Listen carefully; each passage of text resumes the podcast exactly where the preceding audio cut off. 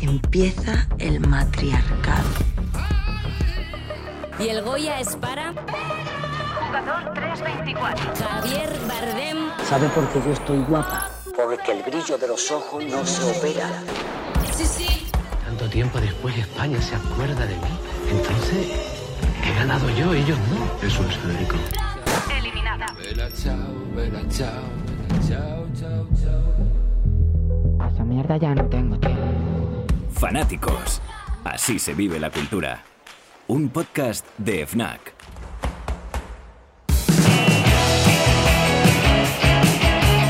Bienvenidos al tercer capítulo ya de Fanáticos, el podcast de FNAC donde nos gusta hablar de cultura con los creadores de cultura.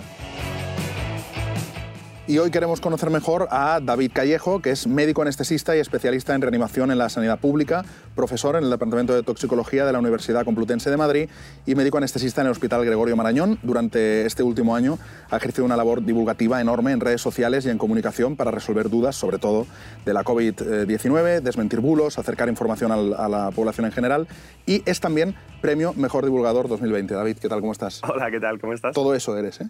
Me- mm, se nota que eres mi amigo que no me has presentado como influencer, que es como me suelen presentar No, no, últimamente. no, Y mi madre me dice, después de estudiar seis años de carrera, cuatro especialidades, la tesis, ahora te presentan como influencer. Algo estás haciendo mal, claramente. Bueno, a- yo creo que tú lo estás haciendo bien. Es la gente que está, eh, que está un poco desenfocada, eh, pero, pero es verdad que tienes muchos seguidores en las redes sociales también, ¿no? Sí, sí, es verdad. es verdad, ¿En cuánto estás bueno. ahora? En casi 300.000 o 300.000. Bueno, esa, esa es la labor divulgativa de la que yo hablaba.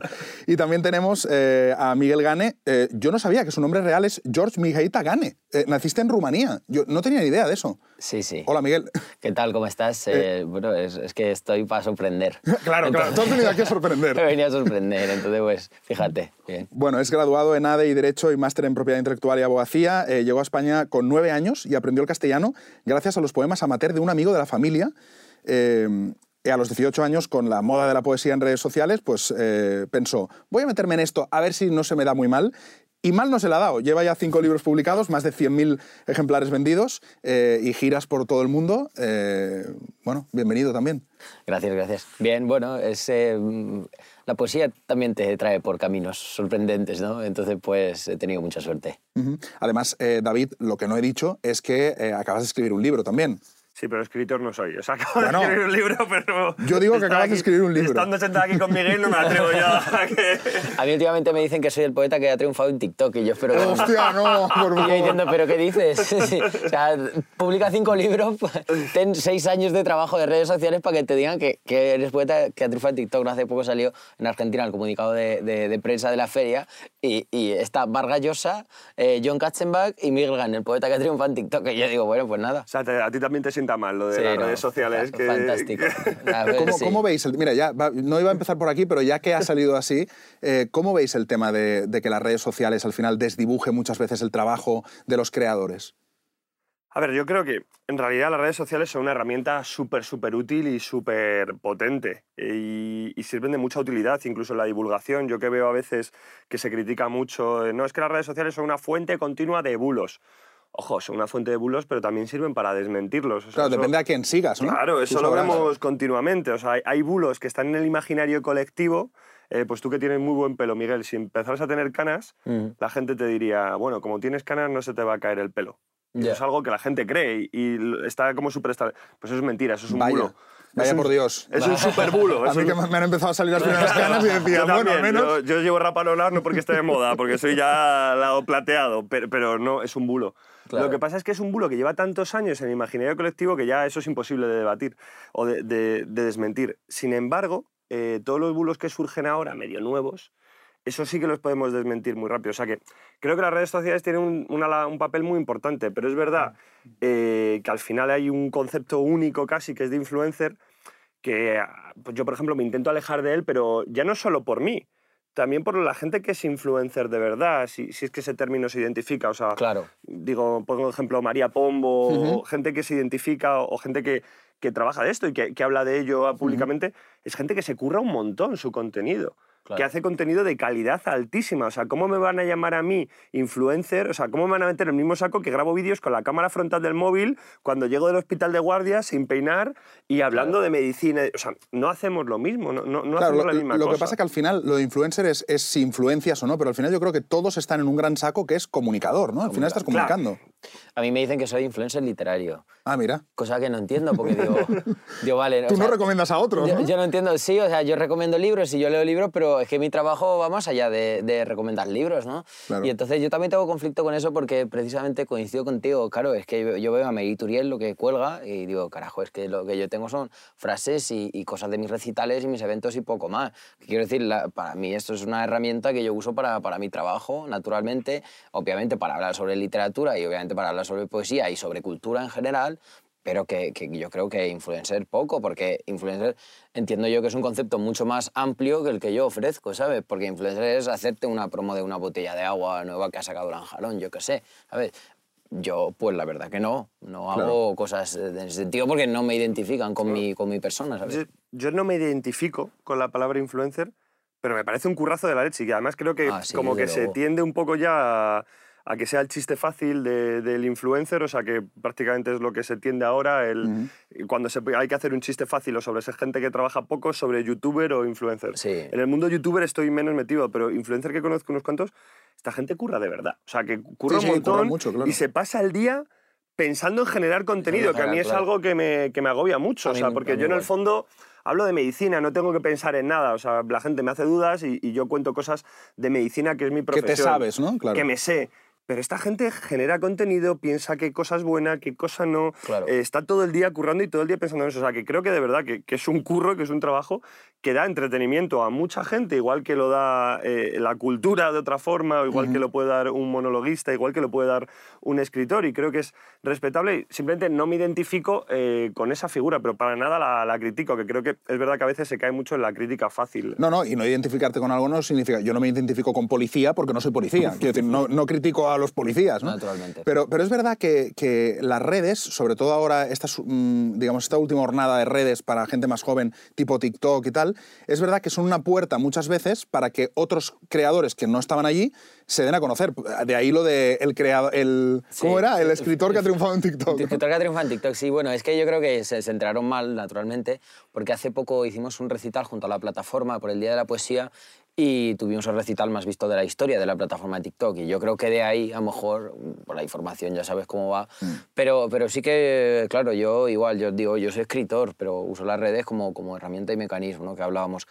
Y sí que es cierto que ahora con el auge de TikTok, pues hay que estar también allí. Entonces es una plataforma más a la que hay que darle trabajo, a la que hay que pensar cómo generar contenido también. Claro, porque es quieras otro trabajo, ¿no? Claro, es otro trabajo, naturalmente, porque hasta ahora tenía Twitter, Insta y Facebook. Y decía, vale, pues ya está, me apaño. Pero ahora también tengo que hacer TikTok, que es grabar vídeos leyendo y cosas, cosas que me cuesta muchísimo, porque es que ya solo el simple, el, el simple hecho de saber que tengo que colgar la cámara con la luz y con tal igual, o sea, es que me da, me quiero pegar un tiro, ¿sabes? Pero tú ya te has lanzado al TikTok entonces, que yo, Yo te sigo por Instagram, sí. pero por TikTok todavía no me he lanzado. Yo o estoy en TikTok, pero no he hecho, no he hecho, no le doy mucha caña. O sea, si le diese mucha más caña yo a TikTok, me iría mucho mejor.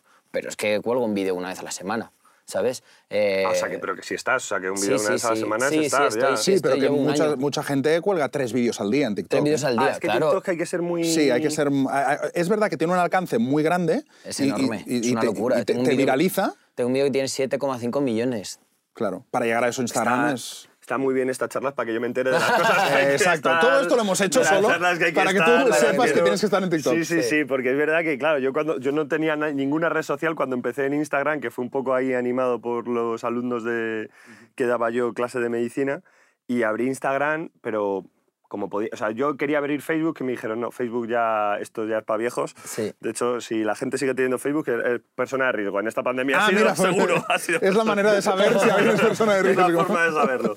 Twitter me dijeron que había mucho hater para mi forma de ser y yo al final me lancé a Instagram, pero es verdad que... Y TikTok me dice todo el mundo que tiene como mucha repercusión y que tiene mucho... Yo te veo en TikTok, ¿eh?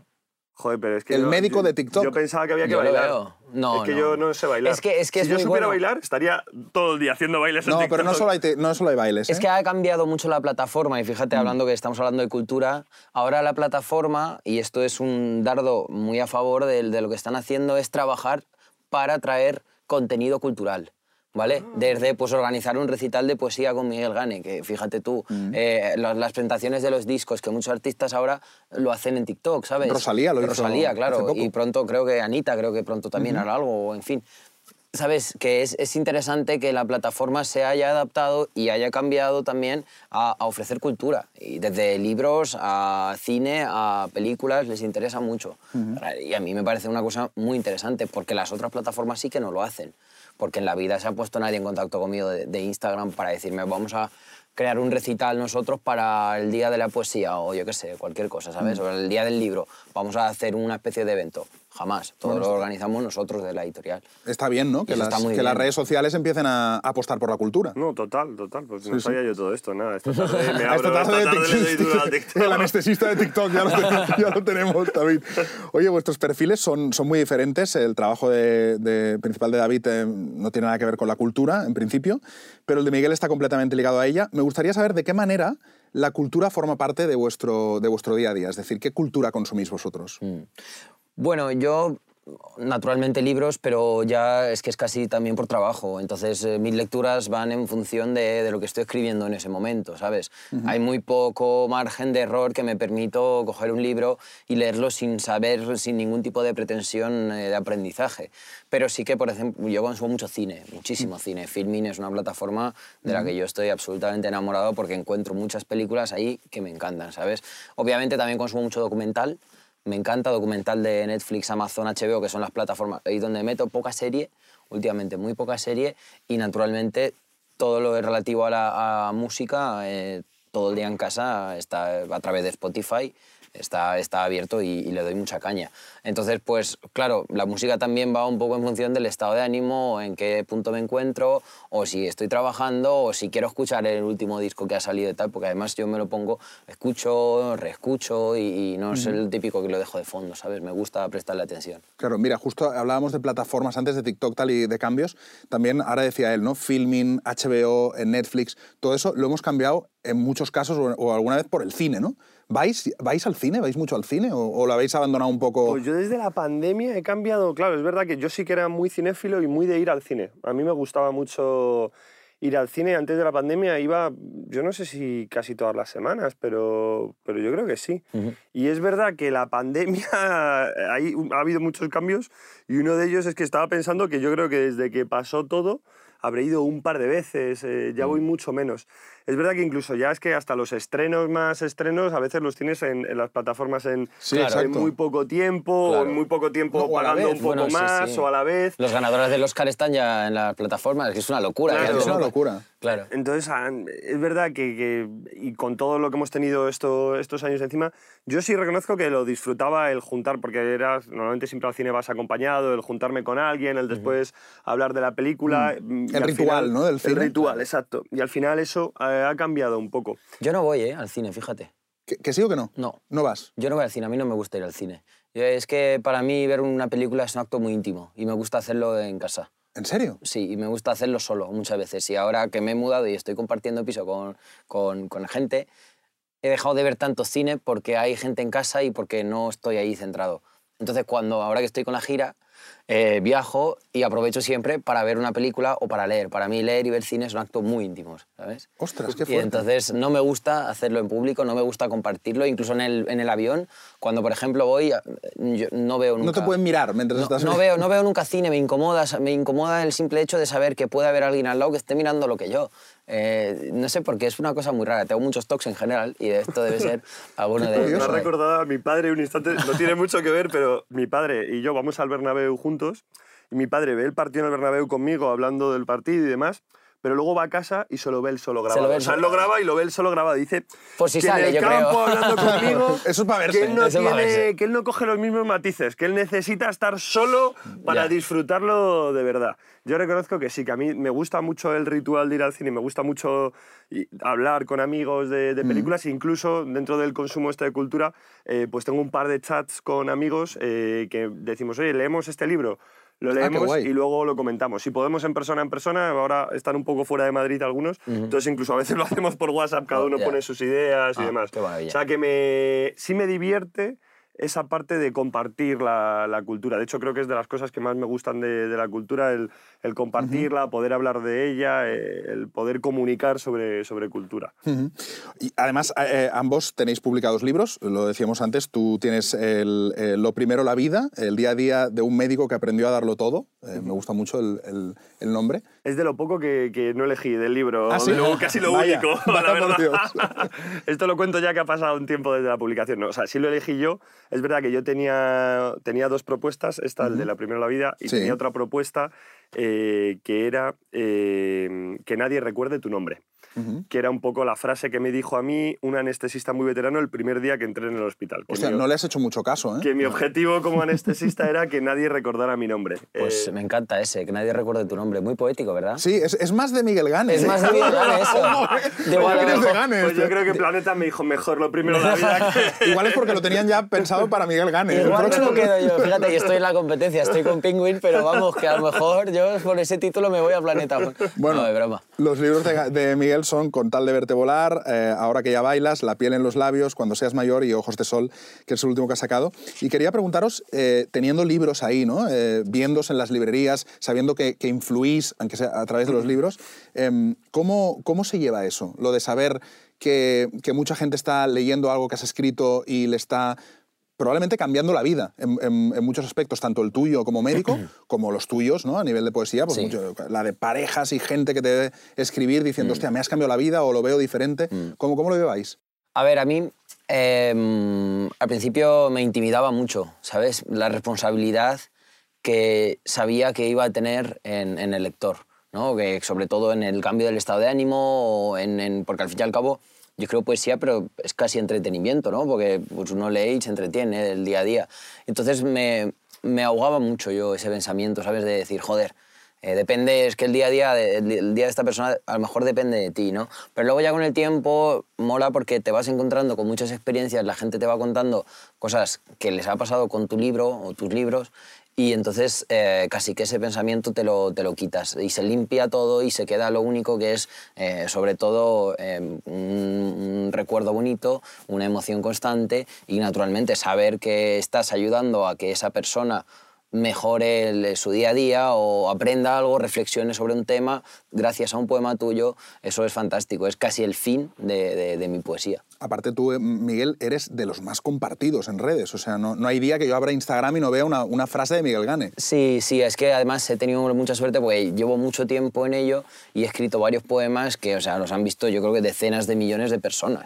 Es, o sea, una trascendencia enorme, sobre todo algunos que, que en fin, em, con un tinte más feminista y tal. Es que eso es una locura y es cierto que muchas veces eh, pasa una cosa, hablamos antes de redes, que ya casi el autor no se sabe ni quién es, fíjate, ¿no? Y a Claro. mí eso es una cosa que me fastidia mucho porque digo, carajo, es que me están quitando, me están quitando el pan. Porque Claro, no todo el mundo te nombra, ¿no? Al No final el acaba el, mundo. poema en, en vete a saber dónde y... Claro, no, claro. Y, y el otro día vino una lectora en, en- en, eh, Alicante, estaba en la, en, la, en la firma y tenía la, tatuada la cara, la portada de mi libro aquí. Wow. El- yo, yo flipándolo, claro, un tatuaje así enorme ¿eh? En el muslo. Eh, y bah, eso es fascinante. Igual la gente cuando se tatúa frases o cuando, se cuando te piden que escribas eh, una frase en un papel y se ta- la tatúan con tu letra. Con ¿no? tu letra encima. Eso es una, una, una locura, dices, pero, pero bueno, tal. Y te, te has citado con muchas historias como muy, muy emotivas. Claro, es que lo de los tatus es verdad, que muchas letras de canciones o, o poemas, la gente se los tatúa y claro, tiene que ser la hostia ver a gente tatuándose una frase tuya, ¿no? Es una locura. Pero es esto se me ha ocurrido a mí aquí en mi David, habitación. cuando quieras, te presto alguna para... Algo para que me tatúe. ¿Y tú cómo lo estás viviendo? No lo de- yo que se tatúe en un fonendoscopio. claro, pues yo en esto soy muy, muy novato. Entiendo que Miguel lleva ya años en esto, Sí. entonces lo, lo vive, lo disfruta de, otra, de una manera y, y siente esa responsabilidad a la hora de escribir. Eh, yo no sentí nada de eso. Yo iba de ignorante total, de novato total, que creo que es a veces como más se disfrutan las cosas, Sí. porque vas de, sin tener ni idea casi de lo que estás haciendo. Es verdad que yo siento más responsabilidad en el trabajo de mi día a día. O sea, yo me dedico a anestesiar a niños, a bebés, a para cirugías del corazón. O sea, que siento eso como algo más en lo que puedo cambiar la vida de alguien o la vida de la familia de alguien. Claro. Eh, entonces, pero me ha sorprendido después ver que, que mi libro lo han leído miles de personas y que todos los días me, me siguen llegando mensajes de eh, me ha cambiado la visión de la medicina, me ha cambiado la visión de los médicos, me, me ha cambiado la vida de cómo afronto mi enfermedad, me ha cambiado la vida de cómo afronto eh, mis estudios. Me ha sorprendido mucho porque no era mi objetivo en ningún caso. Simplemente quería contar, en- eh, vuelvo un poco, no era un libro, no quería que fuera un libro de influencer en ningún caso. Yo quería que mi libro sirviera para, para contar historias de los pacientes, no, no mi historia. Y quería contar cómo muchas veces se piensa que, que los médicos podemos cambiar la vida de las personas, y creo que es verdad, pero también quería contarlo al revés, cómo los pacientes eh, también pueden cambiarnos la vida a los médicos. Y de eso iba el libro, de, de cómo las historias de algunos pacientes han cambiado mi vida de alguna forma. Y yo simplemente quería contar esa historia, pero no, no pensaba que fuera a tener un efecto en los lectores, de, de hacerles reflexionar, de hacerles cambiar su vida, de, de sentir que cambiaban su planteamiento. Entonces ahora sí que siento que si me sentara otra vez a escribir un segundo libro, quizá sentiría más presión. No sé si presión es la palabra, o me sentiría sí. distinto.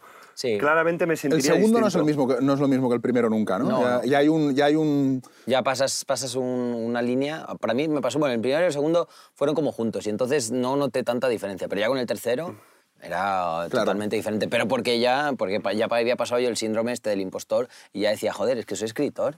¿Sabes? Ahora sí, ahora me considero escritor y entonces tengo- quiero vivir de mi trabajo, ¿no? Y entonces ya obviamente la presión mucho más grande y luego saber la trascendencia que ha tenido el primero y el segundo, que han llegado a mm, miles y miles y miles de lectores, Claro, Claro, ya lo con están el- esperando. Con el tercero dices, hostia, ya lo están esperando, ya pues te dicen, no, salimos con tantos libros, ya eh, los libreros están encantados y quieren tenerlo ya en las mesas. Y tú dices, "Uf, eh, me agobio, no llego. O sea, que es una presión incluso con, con los demás para no defraudar a los demás, pero también contigo mismo, ¿no? Claro, una presión de, claro, que yo quiero vivir de esto, que, que es mi profesión. Eso es. Y, y al ser una profesión de cultura, todos sabemos que es complicado vivir de, de- de la cultura en este país. Bueno, en este país en ca- casi todo, yo creo, salvo en Estados Unidos y poco más, que bueno. Pero eh, ya te digo, yo trabajo ahora con esa presión, que por otro lado la he canalizado muy bien y, la, y me ayuda eh, me sirve para que yo mejore constantemente mi trabajo y no me amolde y no me acomode, ¿sabes?, en un punto. Y así estoy, aprendo todo el día, estudio, eh, leo, crezco yo como autor, también crezco yo como lector y entonces lo que le ofrezco al, al- a, a mis, a, mis- a mi- a mi público, a mis lectores, pues es una, una- un avance, ¿no? Ya tú coges el primero, el libro que salió en el 2016 y coges el último, acaba de salir, Ojos de Sol, y dices, hostia... eh, No es el mismo Miguel, ¿no? no es el mismo Miguel, es que ha cambiado ya. Entonces, pues yo quiero esa evolución, que fíjate, he conseguido canalizar, te decía. Y en esa evolución continua, ¿sientes cuando estás preparado para escribir el siguiente libro? O sea, ¿notas ahí un momento de decir, eh, porque entiendo que, que te prepararás leyendo otros libros, Mm. Sí, sí. consumiendo cultura al final? Claro, porque ¿qué, Eh, qué- qué lees tú, Miguel, por ejemplo? Porque, porque hay un punto en el que tienes que inspirarte, pero, Claro. pero a la vez eh, tener un estilo propio. Sí, o sea, yo leo mucha, ahora mismo mucha novela. Me apetece mucho novelas, sobre todo con un personaje masculino que sea narrador en tercera persona y el personaje sea masculino, un personaje extraño, que tenga alguna particularidad el- el- en cuanto a la forma de ser o que trabaje en algún sitio, pero que sea el, el personaje masculino y que toda la, la novela gire en torno a, a- a él, ¿sabes? Que todos los personajes tengan una relación directa con él, ¿sabes? Que sea el epicentro de todo. Y entonces, pues, básicamente estoy centrando ahí, pero porque quiero escribir algo así también. Y obviamente leer poesía, pues es que no hay un día en el que no lea un poema. Pero claro, a veces leo, ya he pasado ya la época de cogerme libritos pequeños y me cojo una antología grande de un autor, de Gabriela Mistral, por ejemplo, que es un, un tocho de mil y pico páginas, pero voy a tirar con eso ya varios meses, ¿sabes lo que te digo? Que luego también leo libros pequeños de poesía, ¿no? Que has visto que son, son muy pequeñitos, pero que lo que, lo que sí que, que hago ahora mismo es otro tipo de, de lectura y naturalmente antologías porque quiero ver la obra completa del autor. A mí me decías ahí de, de personaje masculino, varón, de historia extraña y pensaba en Chuck Palahniuk todo el tiempo, de algún libro Claro, de, naturalmente. de Palahniuk, que, Él- es, él- él que es de sí. mis autores favoritos. Yo el último que me he leído ha sido una historia ridícula de Luis Landero y es buenísima. Y ahora estoy con la, La Baja Mar de Antonio Lucas, que es- son también personajes... sí. Tú, David, eh, decías, eh, de, así libros que tú consumas, ¿tú consumes, por ejemplo, el tipo de libro que tú has escrito, es decir, por ejemplo, de otros médicos, o, o más biografía o algo así? ¿O te gusta, por ejemplo, tirar por novela, poemas? Joder, pues voy a quedar fatal, claro. eh. En general, es verdad que el libro que yo he escrito eh, no es un libro que yo suela consumir, pero porque todo lo que tiene un tufillo a médico, sanitario, tal, lo aparto de, de mi vida. Porque la sanidad ocupa el 90% de mi tiempo. O sea, al final yo me paso en el hospital, yo trabajo todos los días de 8 de la mañana a 9 de la noche en el hospital público en el privado, más eso le añado que hago 7, 8 guardias entre hospitales público y privado, o sea que trabajo 24 horas, o sea, casi todo mi tiempo eh, Está en la está en los sanidad, claro. hospitales. Entonces, cuando llego a casa no consumo series de médicos, no consumo películas de médicos y, y tampoco me apetece mucho leer mis historias. Aún así, he leído libros parecidos. He leído un libro que se llama Esto te va a doler, que es de un, de un autor inglés que cuenta un poco anécdotas de un residente en el Reino Unido. Y luego hay un libro eh, de un neurocirujano inglés, que no me acuerdo el nombre porque soy muy malo para los nombres, pero que igual eh, es un libro muy conocido y que cuenta un poco casos de, de pacientes, es un poco más parecido al mío, por así decirlo. O sea que sí que he leído algunos libros de estos y que, por supuesto, me han servido de inspiración. Pero no es el contenido que yo consumo. Es verdad que yo prefiero que sobre todo la novela. Chuck Palahniuk es, yo creo que mi autor favorito, es de los que más leo. Eh, ahora estoy con Pedro Mairal, leyendo ahí libros de Pedro Ay, Mairal. pues justo me terminé Una noche con Sabrina antes de Pues lo he ayer. empezado hoy. Ah, te pues lo juro. Mira, Pues fíjate, te lo es que juro, teníais que estar juntos Te ayer. algo. lo juro, hoy le... Mi novia empezaba hoy un trabajo nuevo eh, y se ha ido de casa y yo tenía dos días de vacaciones y estábamos en su casa y tiene muchos libros y le he dicho, déjame algún libro para leerme en la cocina. Y de los 400 libros que tiene por casa, me ha dejado... Pues la Una noche con Sabrina, el librazo, y además te recomiendo también La Uruguaya. La he leído ya, la uruguaya la he leído, me gusta mucho. Hostia, la uruguaya maniobras de mucho. evasión también, bueno, aunque va un poco más maniobras de evasión, trata un poco más de sobre el trabajo de escritor, ¿no? Entonces a lo mejor ese no te gusta tanto. Pues la uruguaya, de hecho, hay una frase que la usamos mucho con mi chica. Eh, no, no me sé la frase exacta, pero Si el autor con la vida- de- empieza con la vidita. La con de-. ¿Cómo? la- es, el autor empieza a contar que, que intentó tocar la guitarra durante muchos años, se le daba fatal y que al final probó con el ukelele y que mejor. Y, le Y más o decía menos, ¿no? que si no puedas co- pro- puedes con la vida, que pruebes con la vidita. Bueno, Eh, Es fantástica. está muy bien, Es está muy bien. fantástica. Buen O sea, yo, en en general, mi chica y yo lo, lo contamos al revés, o sea, que, que no queremos la vidita, que elegimos la vida. Queremos la vida, Que ¿no? queremos la vida, no la vidita. La vida grande. Eh, oye, David, y mm, eh, antes estaba pensando, ahora que has probado ya un poco las mieles de la comunicación, que tienes tantos seguidores en redes, que has escrito tu primer libro, ¿en algún momento, aparte oyendo todo lo que trabajas, en, se- ¿en algún momento te has planteado el decir, oye, igual yo un día me paso al lado de la cultura y solo divulgo y solo escribo, o no? ¿O necesitas el hospital y la adrenalina? Mm, Nunca, la verdad. Me lo preguntan mucho y la gente no me cree, incluso no me creen mis compañeros en el hospital, porque claro, es verdad que ellos piensan que en cuanto estás en el mundo de la cultura, que escribes un libro, que sales en redes, que te llegan millones de euros a la cuenta. Entonces ellos piensan que, que genero más dinero con, con la cultura y tal. Eh, Miguel sabe que no. Que, Qué equivocados están. Miguel sabe que, que para nada, que en absoluto. lagrimita por aquí. Eh, que no tiene nada que... Pero aparte de eso, eh, yo creo que la clave de mi éxito es que yo me paso el día en el hospital. Claro. Lo pienso de verdad.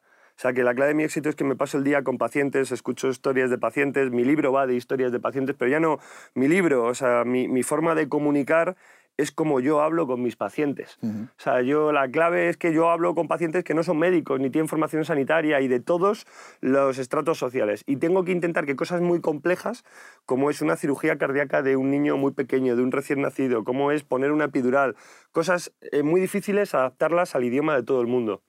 Y creo que eso es por lo que gustan mis vídeos, porque intento adaptar eh, el lenguaje médico súper complejo al idioma que entiende todo el mundo. Y creo que es algo que los médicos hemos pecado mucho de, de hacer lo contrario, que nos molaba eh, tener términos médicos muy difíciles no de entender para todo ¿no? el mundo y que nadie lo entienda. Eso Hasta no- en la letra, ¿no? Eso nos ha molado, hasta en la Pues, letra. pues me identifico mucho contigo porque yo hago lo mismo, precisamente con la poesía, que siempre ha sido un género como muy... eh, Rimbombante, ¿no? Sí, estaba en altar, ¿verdad? Y Sí. parecía que para leer poesía tenías que tener un bagaje cultural porque si no te enterabas de un carajo. Y era verdad. Y entonces, claro, que llegue un tipo eh, con veintipocos años y que baje eso a un lenguaje de calle, a un sentimiento y a una sensación que entienda todo el mundo y comprende que se siente identificado, pues genera ¿no? Conflicto. Y yo creo que también es una de las claves de mi éxito, naturalmente. O sea, que ahí estamos muy a la, muy a la par. Lo que pasa es que ahí yo, yo creo también, Miguel, que, y tú lo habrás visto, vamos, más que nadie, que también ha habido entonces una corriente de gente que Ah, ha pensado que es muy fácil, ¿no? Sí. Y no voy a decir ningún nombre, pero al final acabas viendo, según qué, ¿no? Que dices, hostia, el poemario. Entonces lees y dices, eh, el mundo, la vida, tú. Y dices, bueno, a ver, un momento. Ver, eh, tampoco, tampoco es tan fácil, tampoco, Tampoco es. ¿no? es, tampoco Quiero decir, el secreto de que a ti te sigan 300.000 personas eh, y que vendas los libros que vendes es que realmente llega, que hay algo, en- aunque Claro. sea en una frase, pero hay algo, ¿no? Pero después ha habido toda una, una moda Sí. que ha venido detrás, yo creo, tuyo, precisamente. No, yo creo Sí. que además tienes el Donde- este de que, de que llegas a... que es muy difícil, ¿eh? porque es lo que dices, que al final para entender antes la poesía tenías que tener tal bagaje cultural que era para, casi para elegidos. Claro. Yo creo que tienes eh, la parte buena que, que llegas a mucha gente, eh, pero que a toda esa gente que llegas le deja cierto pozo, les dejas un pozo, que creo que es lo difícil, juntar las dos cosas. Claro, pero, pero llegas- ¿crees que hemos ido al otro extremo ahora? Donde ya no es que hay que tener un bagaje cultural, sino cualquiera se atreve con. Bueno, es que luego el público, el público es muy justo. Y luego, a ver, lo puedes hacer una vez, pero puedes tomar el pelo una vez, dos veces, pero ya está, ya no más. Y luego los libros mueren en las librerías, se acaban. Y ya, ya se está viendo que la corriente esta que estamos hablando, tal, pues, se infló, estuvo muy hinchada, pues un poco como la bruja inmobiliaria. Ahora ha explotado y ahora pues quedamos cuatro. Pero porque luego la gente es que el lector es el que manda y el lector es el que dice que la frase del mundo, poesía tú, pues no le ha gustado tanto como a lo mejor yo hablarte sobre la muerte de mi abuelo, que le gusta más eso, ¿sabes? Y ya está, y el tiempo pone a todo en su sitio. Y, y desde luego que las estanterías de poesía antes estaban a rebosar con editoriales por todos lados y ahora quedamos tres. Y, ahora quedamos cuatro nombres. Estoy yo, está Elvira Sastre, Sara Búho y pues alguno más. Pero vamos, que ya está, ¿sabes? Y antes era como todos los meses, todos los meses, 15, 20 libros de, de poesía de la, de la, oleada con, con- con que eran el mismo libro. Sí, sí, exacto. Es que eran el mismo libro. E- Era fantástico porque decías, he leído uno, he leído todos, ¿no? Sí, sí. Porque yo además que me los leía todos, pero porque yo quería ver lo que escribían mis otros compañeros, ¿no? Y entonces era como en plan, hostia, venga, otro más, otro más, venga. Yo casi era ya pasar páginas, hacer lectura. Y en ese punto de que has dicho, lo has, dicho- has utilizado la palabra de compañeros, lo que leen mis compañeros, ¿también lo veías como rivales en algún momento o competidores? No, solo No, compañeros. creo que no, creo que no. O sea, si tú escribiese novela, pues sí me picaría con Pérez Reverte. Porque sí, porque soy así. Pero yo creo que en un género tan pequeñito, eh, no, es difícil. Yo estuve durante unas horas encima de Pérez Reverte, lo me ha vendido de Amazon. Me lo mandó mi madre muy orgullosa. Me lo mandó mi madre muy orgullosa. Esa foto, esa foto no la tires. Hice una ¿eh? captura de pantalla para, para ese ratito. Yo nunca llegué al número uno de Amazon, jamás. Yo me he quedado en el 2, en el 3, en el 4, pero al 1 nunca llegué. Es una de las espinitas que tengo ahí clavada. Nah, con ¿Sois, ese. sois muy de, sois muy de ranking los dos? ¿Sois sois muy de ir mirando ranking y tal? O? Yo esto fue porque me lo mandó mi madre, pero yo soy competitivo. Sí, ¿no? O sea, no... Es que mentiría si dijera que no. Es verdad que en el caso del libro, como no me reconozco del todo todavía en ese apartado, pues quizás sea algo en lo que no, no compita demasiado. Pero en el resto de mi vida... Como anestesista, el número uno, ¿no? No, en el resto de mi vida intento ser el número uno en todo y vamos, si jugáramos, hubiera aquí una día de jugáramos a los dardos, no jugaría por divertirme, jugaría por ganaros. O sea, soy competitivo al extremo en todo. Bueno. ¿Y tú, Yo, eh, yo- yo sí, o sea, yo sí los miro, ¿eh? pero yo los miro más bien no para competir, sino para ver cómo está funcionando. Y sobre todo para ver el impacto que tengo en- en- con acciones de redes sociales si se traduce luego en ventas en las, en las librerías. No por competir, porque bueno, soy el número uno, o sea, hay que decir. no tengo competencia. No, es broma, cosa, es broma. que yo tengo, siempre os pregunto, perdona que, que no, no, pregunte esto, sí, es, pero que es- es es un placer que esto sea una charla. Siempre tengo yo la duda, cuando estoy, siempre que estoy con algún escritor y que os dedicáis a esto al 100%, eh, siempre tengo el este de, ¿no os da miedo en algún momento perder el perder las musas, o sea, perder la creatividad, ¿no os da miedo que lo Sí. siguiente que escribáis no sea tan bueno? Porque a mí reconozco que es algo que, que sin Mucho. ser a lo que me dedico, cuando a veces me planteo escribir un segundo libro, Te preocupa, ¿no? me preocupa. Me preocupa mucho. O sea, no me preocupa un poco. Y en el fondo, vamos, yo, yo no vivo de los libros ni muchísimo menos. O sea, sí. eh, vivo de mi trabajo como médico y demás, pero es algo que me preocupa. Y pienso siempre, o sea, eso me ha hecho plantear, digo, joder, y esta Claro, cuando llevas que- cinco libros, ¿no? Esta decir, gente que vive de esto y Claro. que vive de ello, no, Claro. no sentirá ya no solo la presión de defraudar a la gente, sino, joder, que come de esto, que, Claro, que ¿y vive de ¿tienes esto. algún truco para, de Hay un- inspiración o hay algo que te inspira? O... Bueno, uno, eh, yo todo lo que escribo nace de la simple observación. Entonces uno, si está en movimiento, porque la poesía que yo escribo no es una poesía que nazca de sentarme aquí yo con una pluma y no. nace de vivir cosas, de hacer cosas, de hablar con gente, de compartir experiencias, sensaciones. Entonces, de ese movimiento, por ahí va bien. Por ejemplo, acabo de publicar un libro, sé que pues, tengo que entregar en unos meses o cuando sea el siguiente, y todavía no he empezado y no estoy preocupado por eso porque sé que lo voy a sacar, porque yo sé que tengo un montón de cosas dentro y un montón de cosas que contar, que sé cómo funciona mi cabeza y sé cómo funciono yo. Entonces es cuestión de sentarme, de encontrar la manera, de encontrar una voz, de encontrar una pequeña historia y de encontrar, un, digamos, un, cerrar el círculo de alguna manera yo en mi cabeza y después ya ponerme a, a trabajar en ese sentido.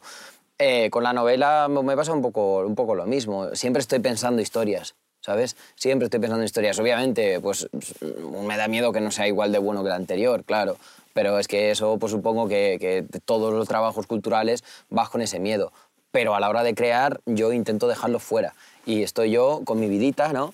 Eh, estoy allí mm, tranquilo en mi casa pensando solamente en el libro. En el libro y en el libro y en el libro y en todo lo que hay en el libro. Todo lo demás, lo de fuera, no me interesa. ¿sabes? ¿Y necesitas cierto estado de ánimo, porque el otro día hablaba de esto mismo con Chojin, el, el rapero que tiene también Sí. algún libro de poesía, es un tío de puta madre.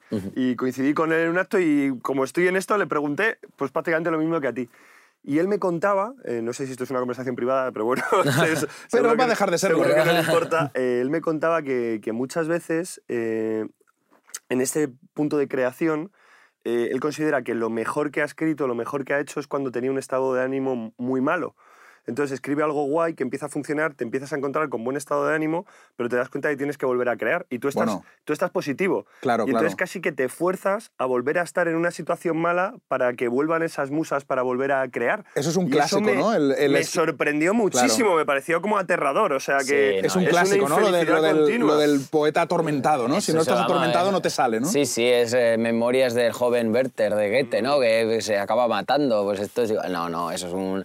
No, eso es flagelarte sin ningún tipo de sentido, no, no. Hay un montón de cosas sobre las que escribir y no hace falta que tú fuerces el hecho de estar jodido para trabajar, vamos, es que eso es una locura y yo creo que debería tratarlo con el No, bueno, psicólogo. él, me- él no me, él no me decía, él no me En- decía que lo a largo forzaba, plazo, ¿eh? Pero que él me decía que sí notaba que lo mejor que había hecho y que lo había hablado con, con otra gente del entorno era cuando estaba con, con estado de ánimo malo y que a veces, cuando estás bien, eh, tienes ese miedo de no poder eh, volver a escribir tan bien como hay cuando una estabas cosa, mal. fíjate, hay una cosa, que es cuando se está bien, se disfruta.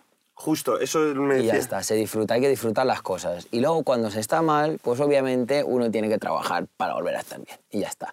Pero... el- Y en medio de todo esto el- escribir, ¿no? Y en medio de todo esto, pues escribir. Entonces, claro, eh, el camino que yo, que yo hago no es forzar mi- mis situaciones o, o pretender estar mal o meterme en un bucle depresivo casi para trabajar, ¿no?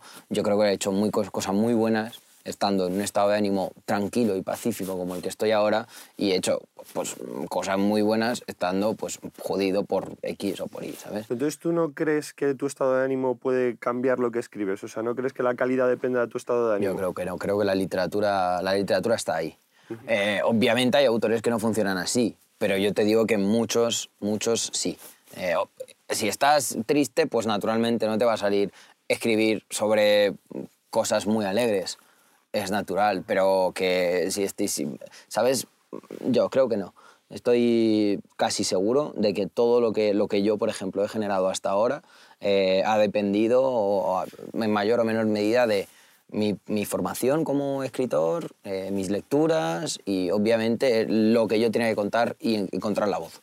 Oye, aparte de la inspiración a nivel ya más, vamos a ponernos más materialistas, a nivel de ventas, ¿cuánto creéis que os, que os ayudan eh, vuestras redes sociales? Antes hablábamos de las redes como la cosa un poco mala, pero en la parte buena, ¿cuánto creéis que ha influido en que tú seas el número uno en poesía y que tú hayas vendido mucho, eh, aunque no sea tu trabajo principal, el hecho de tener 300.000 seguidores en redes más o menos cada uno? Bueno, estoy el número uno en todo lo de medicina, sigo el número uno. ¿eh? Bueno, sí, sí. de medicina.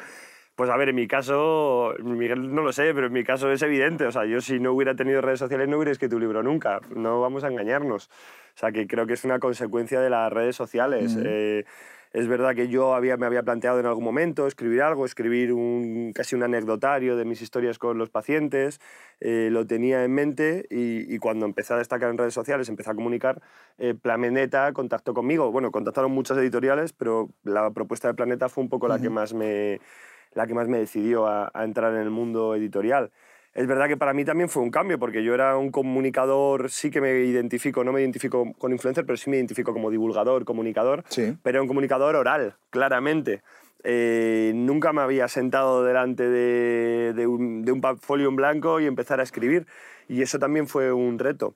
Eh, pero claramente a mí me ha ayudado mucho en las ventas y me ha ayudado mucho porque, bueno, si no- sin la faceta de divulgador, comunicador, probablemente Planeta no se hubiera puesto en contacto conmigo, Claro, no o hubiera sea, llegado todo, este 100%. libro. O sea, que a mí mucho. Y tú, Miguel, que seguramente empezaste con unas redes mucho más, eh, con muchos menos seguidores y has ido Sí, creciendo. ¿Cómo, eso es. ¿Cómo ha sido el, el proceso de ir cada vez Pues, teniendo más seguidores? pues es una de las, de las dudas más grandes que yo tengo, eh, la pregunta que, que tú, que tú haces, porque es que ya es casi imposible saber qué lector viene solo de librería y qué lector viene de redes sociales.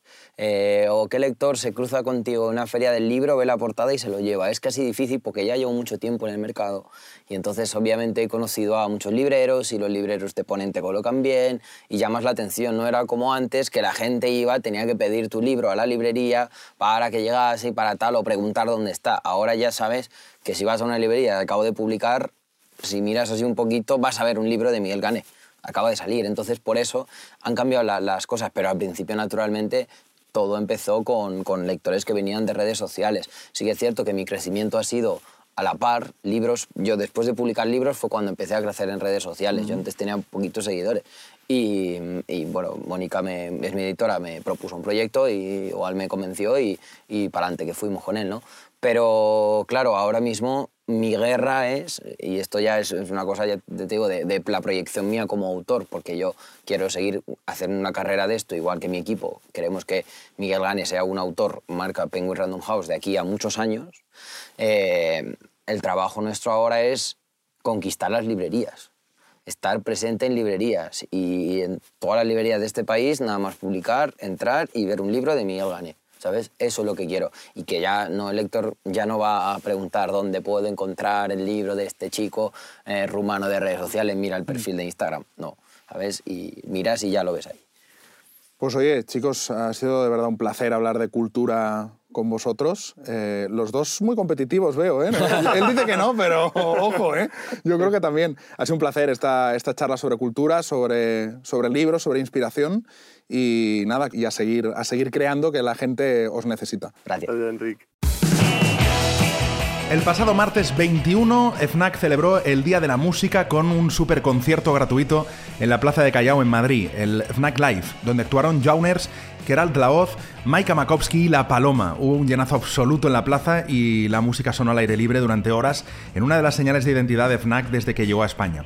Además, FNAC celebra la noche más negra con el grupo editorial Penguin Random House, una cita literaria que es un encuentro virtual y presencial de los mejores autores de género negro del momento. Si el pasado miércoles 22 de junio se encontraban en Barcelona nada menos que Joel Dicker y Carlas Porta, los días 28 y 29 habrá otros diálogos en los centros de FNAC en Madrid, Valencia y Málaga, en los que participarán gente como Santiago Díaz, John Sistiaga, Virginia Feito, Alicia Jiménez Bartlett, Paola Boutelier y David B. Gil. El plato fuerte final se reserva para el día 30 con la retransmisión en directo por fnac.es de una jornada en la que intervendrá James Elroy. Nos vemos en el próximo capítulo de Fanáticos. Adiós.